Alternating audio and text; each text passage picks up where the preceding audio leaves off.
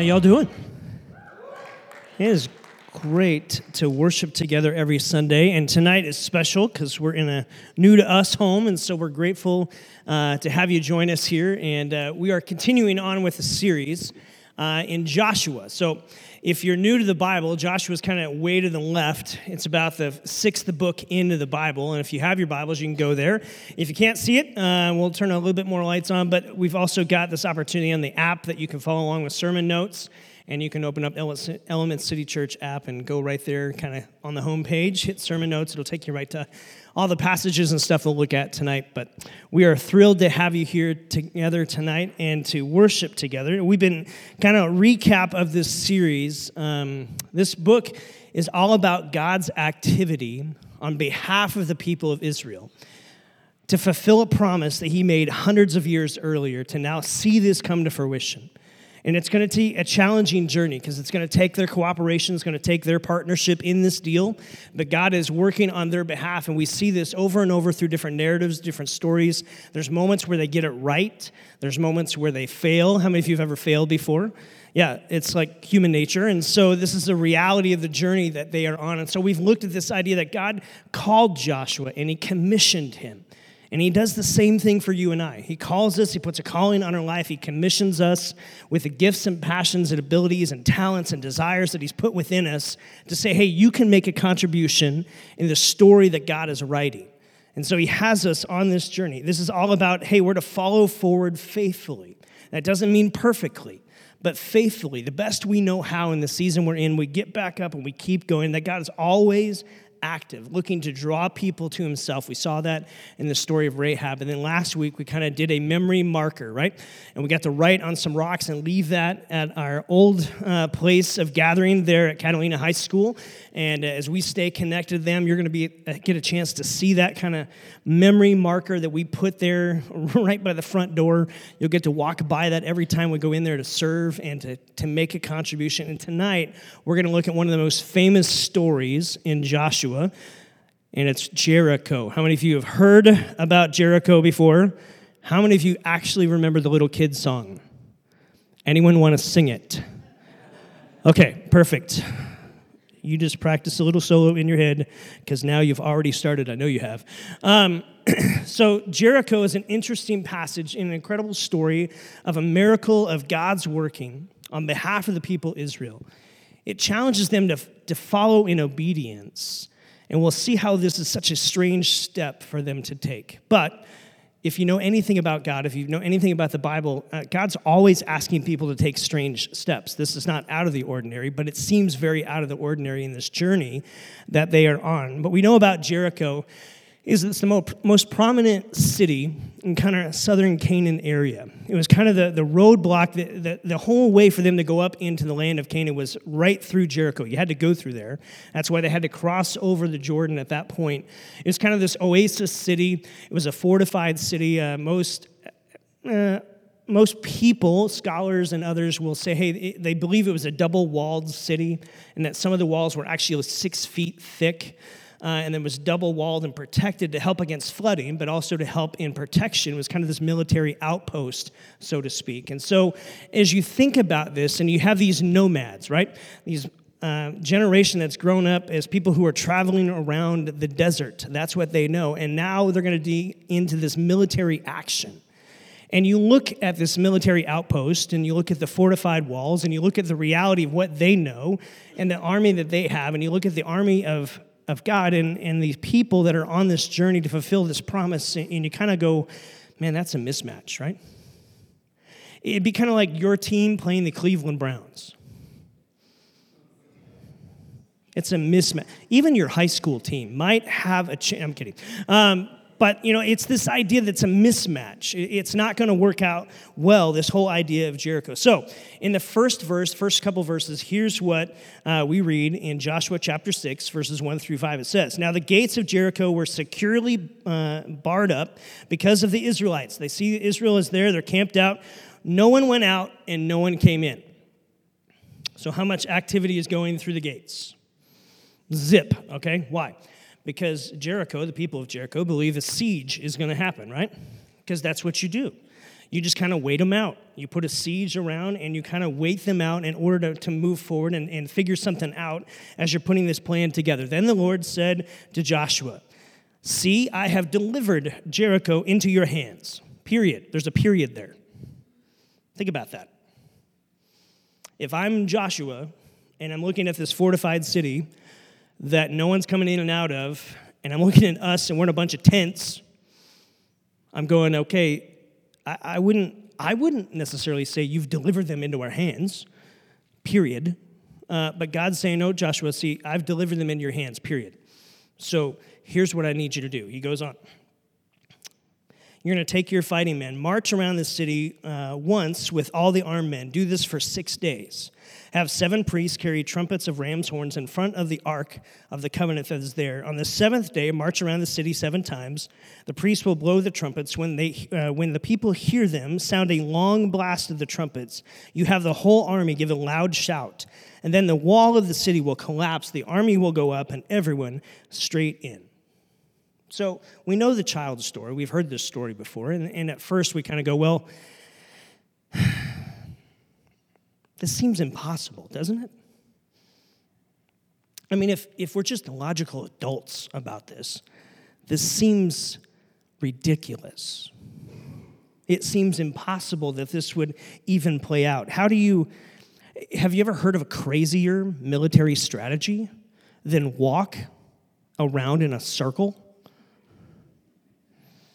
I mean, if anyone graduated from West Point and then submitted paperwork to say this is the strategy we should use, would they be laughed off the planet? They would, wouldn't they? It's ridiculous to even comprehend, even to get our minds around it. It's a strange, strange thing that God asked Joshua to do. In one sense, it's a form of worship, and that's what you got to keep in mind. This is a religious ritual that they're actually embarking in. And it's to move the hearts of the people and to let them know where their dependence is really uh, where it should be. In fact, uh, one of the deepest theological messages of the story is that God is teaching his people to trust him instead of trusting their own cleverness. That would be a lesson we should learn. That we would trust God instead of our own cleverness of what we can create and what we can come up with. See, the Bible speaks of a lot of strange things. Long before a TV show ever showed up, the Bible speaks of stranger things than this. The crazy thing, okay, you're gonna win a battle not by shouts and swords, but by silence and prayer. And you're gonna walk in a circle. That's crazy. That's strange. Our world pushes us to keep moving up the ladder. That's what we need to do, and that's where we're going to find fulfillment and satisfaction. And yet, the Bible speaks of this strange thing that says, no, it's about moving down the ladder. It's about serving and not being served. That's where you're going to find fulfillment and satisfaction. That you let go of pride, and it's not just all about you, and you grab hold of humility, that's where you're going to find fulfillment in life. That's strange compared to what our culture tells us. The world pressures us to say, you've got to get more, you've got to hold on to things, you've got to gain more. And the Bible over and over says, no, you got to let go. You got to let generosity and this giving lifestyle be a part of your heart. Then you'll find what you're actually looking for. You got to have all these different things. How do you deal with a giant in the culture? Well, you bring the biggest weapon. That's what our world says. And yet God says, no, you recruit a small boy, you give him a sling and a rock because he believes he has the biggest God on his side, and you let him go. That's strange. It's strange compared to everything we have. The king of the universe didn't come with fanfare and fancy surroundings and bright lights. The light of the world, what we remember at Christmas, came in obscurity, in a manger. He didn't show up for the rich and powerful first. He came and first heralded an invitation to the lowly and to the outcast. That's how God works. It's strange, it's different. The movement of Jesus and his love and grace doesn't hinge on a conquest, it hinges on a cross.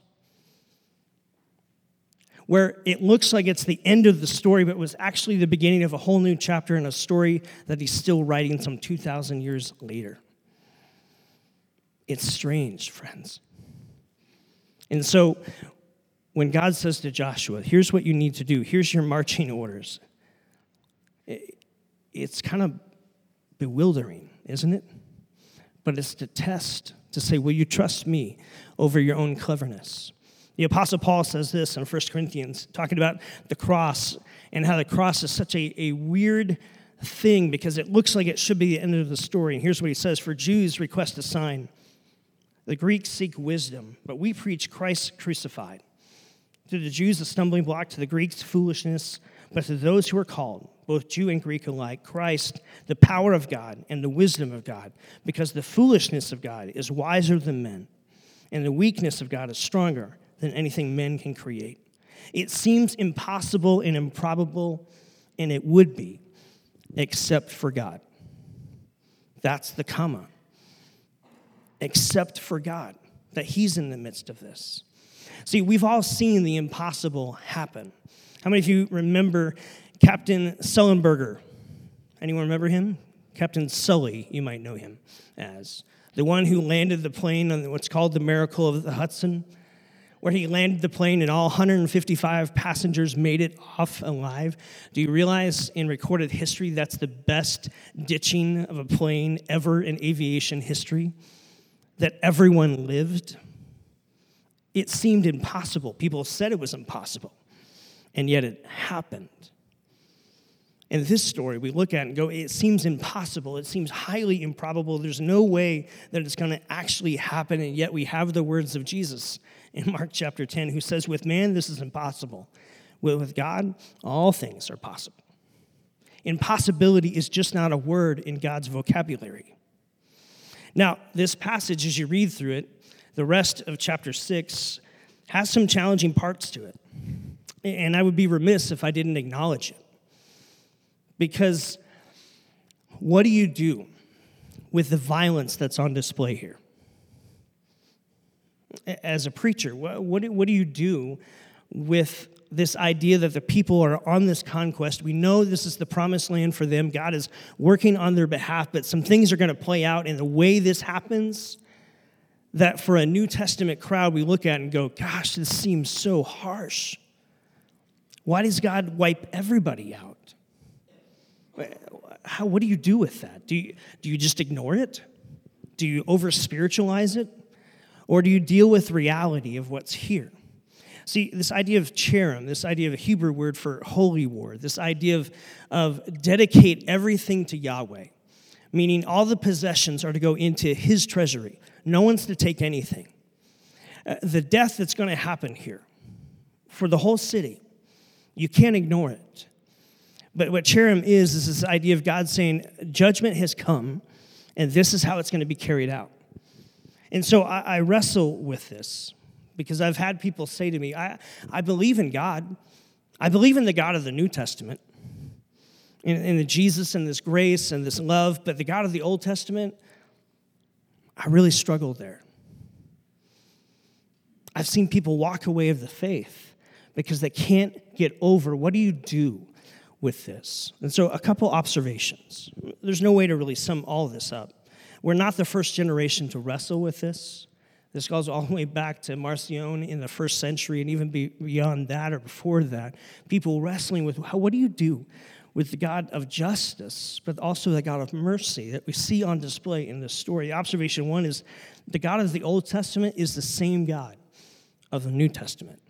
There's not two different gods here. You can't classify that, you can't make that distinction. Isn't it interesting that the Bible portrays things realistically. That God allowed in His divine wisdom to have a scripture put together that would say, there's going to be blemishes in here. There's going to be tough spots that you're going to have to wrestle with. That he could have allowed the creation of a whole story and a whole biblical story that was all just the good slides, the highlight reel. But he didn't.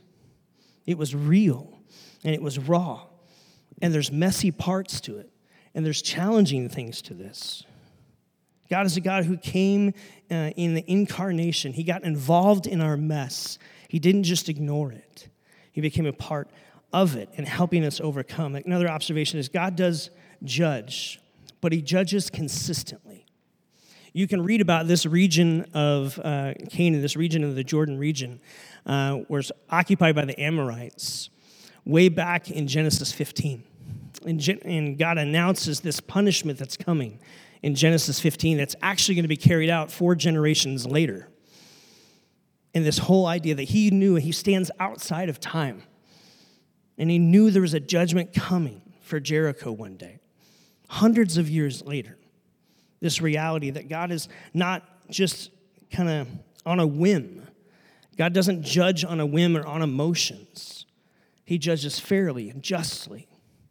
And that the Bible really portrays God as a just God, and at the same time, a God of mercy and a God of grace. It's both and, not either or. And you have to wrestle with that. You have to live in the tension of that to understand God in His fullness, to relate to Him in that way. We see an amazing case study here, even with Rahab that what we saw a couple of weeks ago in, in, God pursuing and wanting a relationship to, to have redemption come to her house and this rescue.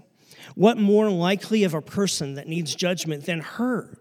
And the occupation that she was a part of, yet what the Bible highlights is that God's grace met her and met her family and rescued her. And what we see here in verse 17, one verse announces both this idea of God's justice and his mercy. Verse 17 says this This city and all that is in it are to be devoted to the Lord. That's that Hebrew word cherem. This is that holy war. He only does this a few times in the Old Testament, but we have to understand this is what's happening. They're to be devoted to the Lord. Only Rahab, the prostitute, and all who are with her in her house shall be spared because she hid the spies when they first spied out the land. It's fascinating to observe that the writer mentions the destruction of Jericho, God's judgment that's come, and yet God's grace that's extended in the same sentence. Why? Because God is just and God is merciful. He is both and, not either or. He is still in the business of living that out. He is a just God in His grace, and simultaneously, they could be a part of all of who He is. That's what we see of Jesus on the cross. God's justice that says sin cannot go unpunished, it has to be dealt with. And so His own Son comes and deals with it on our behalf. And yet we see God's grace on display because it should have been me, it should have been you.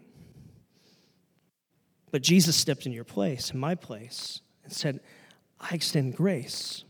It's both and. And we have to wrestle with that. See, I believe God is still in the business of breaking down walls today with His power and His might and His activity and His blessing. I believe He has some things to want to break down some walls in your heart, some walls that you're facing, some walls around this city. I think God's activity still wants to reign. And whatever obstacles you face, God is willing to help you overcome. He's willing to be with you as you overcome it. We defeat difficulties and overcome obstacles with obedience to God and to His leading. We don't rely on our own cleverness, we rely on what He says, and we follow accordingly. I wrote this down as a takeaway. You never know what God will set in motion with one small step of obedience. That's what we see in this story. Is the Israelites taking one small step of obedience. You want us to do what? Walk around a city and pray and be quiet. That is a horrible war strategy. But okay, God, if you say it, we'll do it. You never know what God will set in motion in your life when you step out in obedience to Him, when He challenges you on things, to say, This is the way I want you to do it. I know it's strange. I've got other stranger things, but I want you to do this. I want you to, to walk this way. He gives victory to obedience. Joshua, uh, verse 20 uh, of chapter 6 says this So the people shouted The priest drew, uh, blew the trumpets, and it happened when the people heard the sound. Uh, the people shouted with a great shout. The wall fell down flat. The people went up and they took the city. The story unfolds. It actually works. The impossible happens because God's behind it.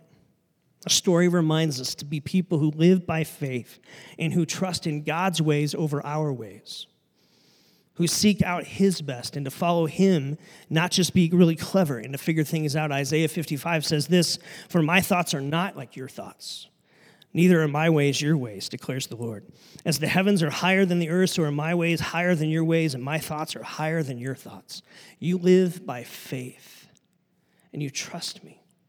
Hebrews 11 says, Now faith is this confidence in what we hope for and the assurance of what we do not yet see we don't see it fully happening yet.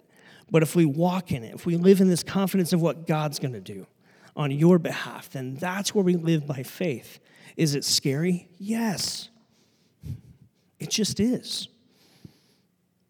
Is it fun when you do it? Yeah. Is it hard when you do it? Yeah. Does it work out better than just following your own cleverness? 100% of the time. 100% of the time. It doesn't mean it's easy. And it doesn't mean there won't be setbacks or challenges along the way. But God loves overcoming seemingly insurmountable obstacles because He is the same yesterday, today, and forever. It's just how He operates, it's His MO. And so tonight, uh, I want to end a little differently and kind of transition us toward a time of communion. And I've asked the, the worship team to come and sing a new song over us and over you. This is a new one we like to introduce, but you haven't heard it yet. But it really speaks of this idea of God doing a new thing and doing this thing over and over again. What we've seen in the past, we want Him to do again. And I believe God is still in the business of tearing down walls. And here's what I'd like for you to pray for. Just invite you, oh, in this song, you don't have to stand. You can just sing uh, from your heart if you want to. You can just sit and listen, but I want you to pray. And I want you to pray for three different things. You could choose.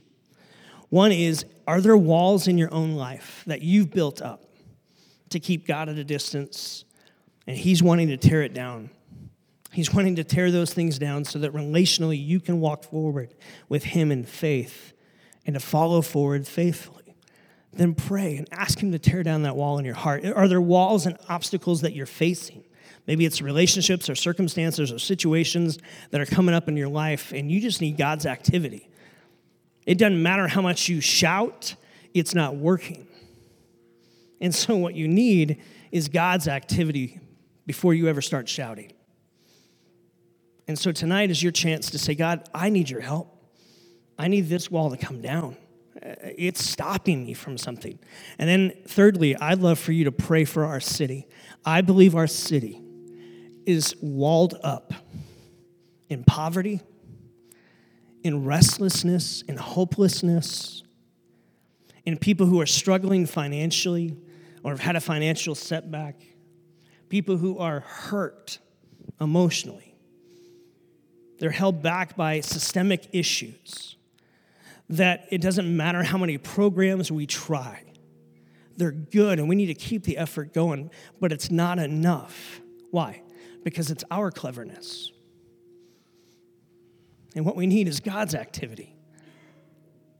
We need to walk in obedience to Him. And so, just as the Israelites did then, they worshiped. Do you know anything about prayer walking? This is where this story comes from. It's the basis of prayer walking around the world. That people go into a region, to China, into a region in Central Asia. I've been there and prayed. Why? Because it's God's activity. It's not our cleverness. We're clever people, good for us, but we're not clever enough to solve the problems that are before us, that are before our city. We need God's activity.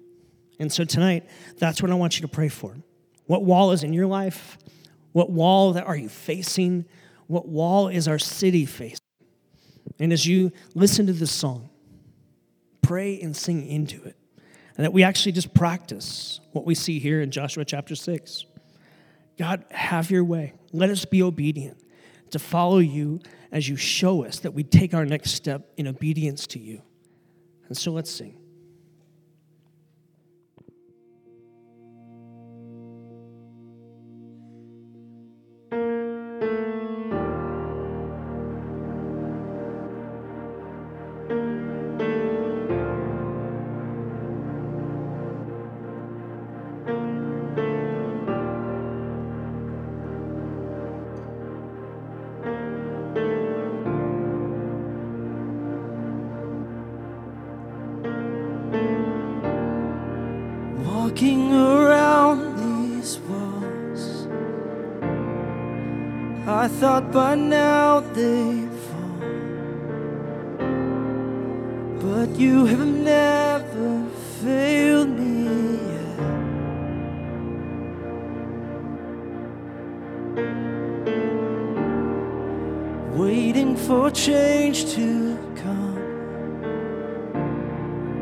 knowing the battle's won.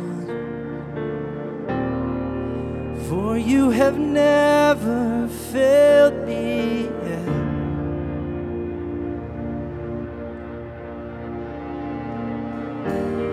Your promise still stands.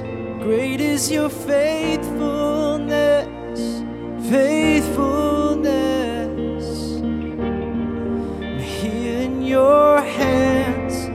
This is my confidence.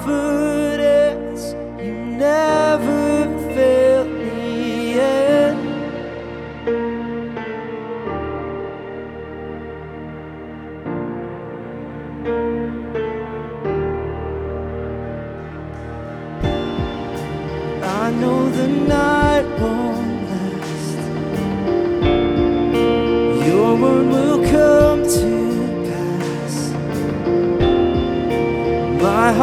sing your praises again.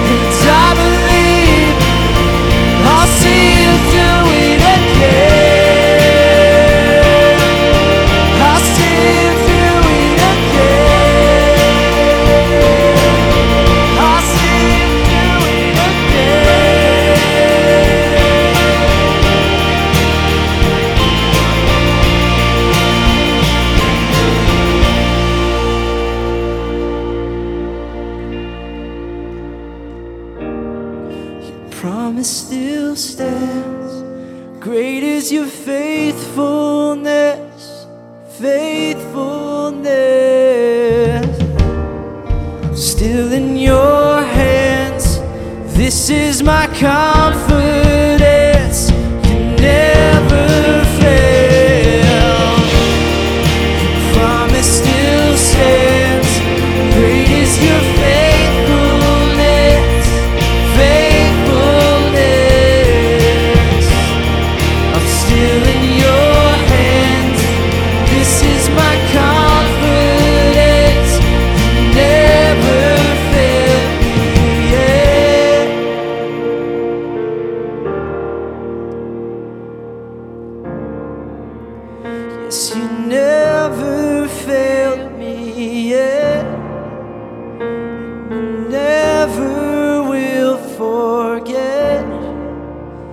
Yes, you never failed me yet.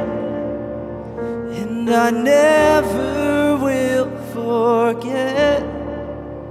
Yes, you never failed me yet.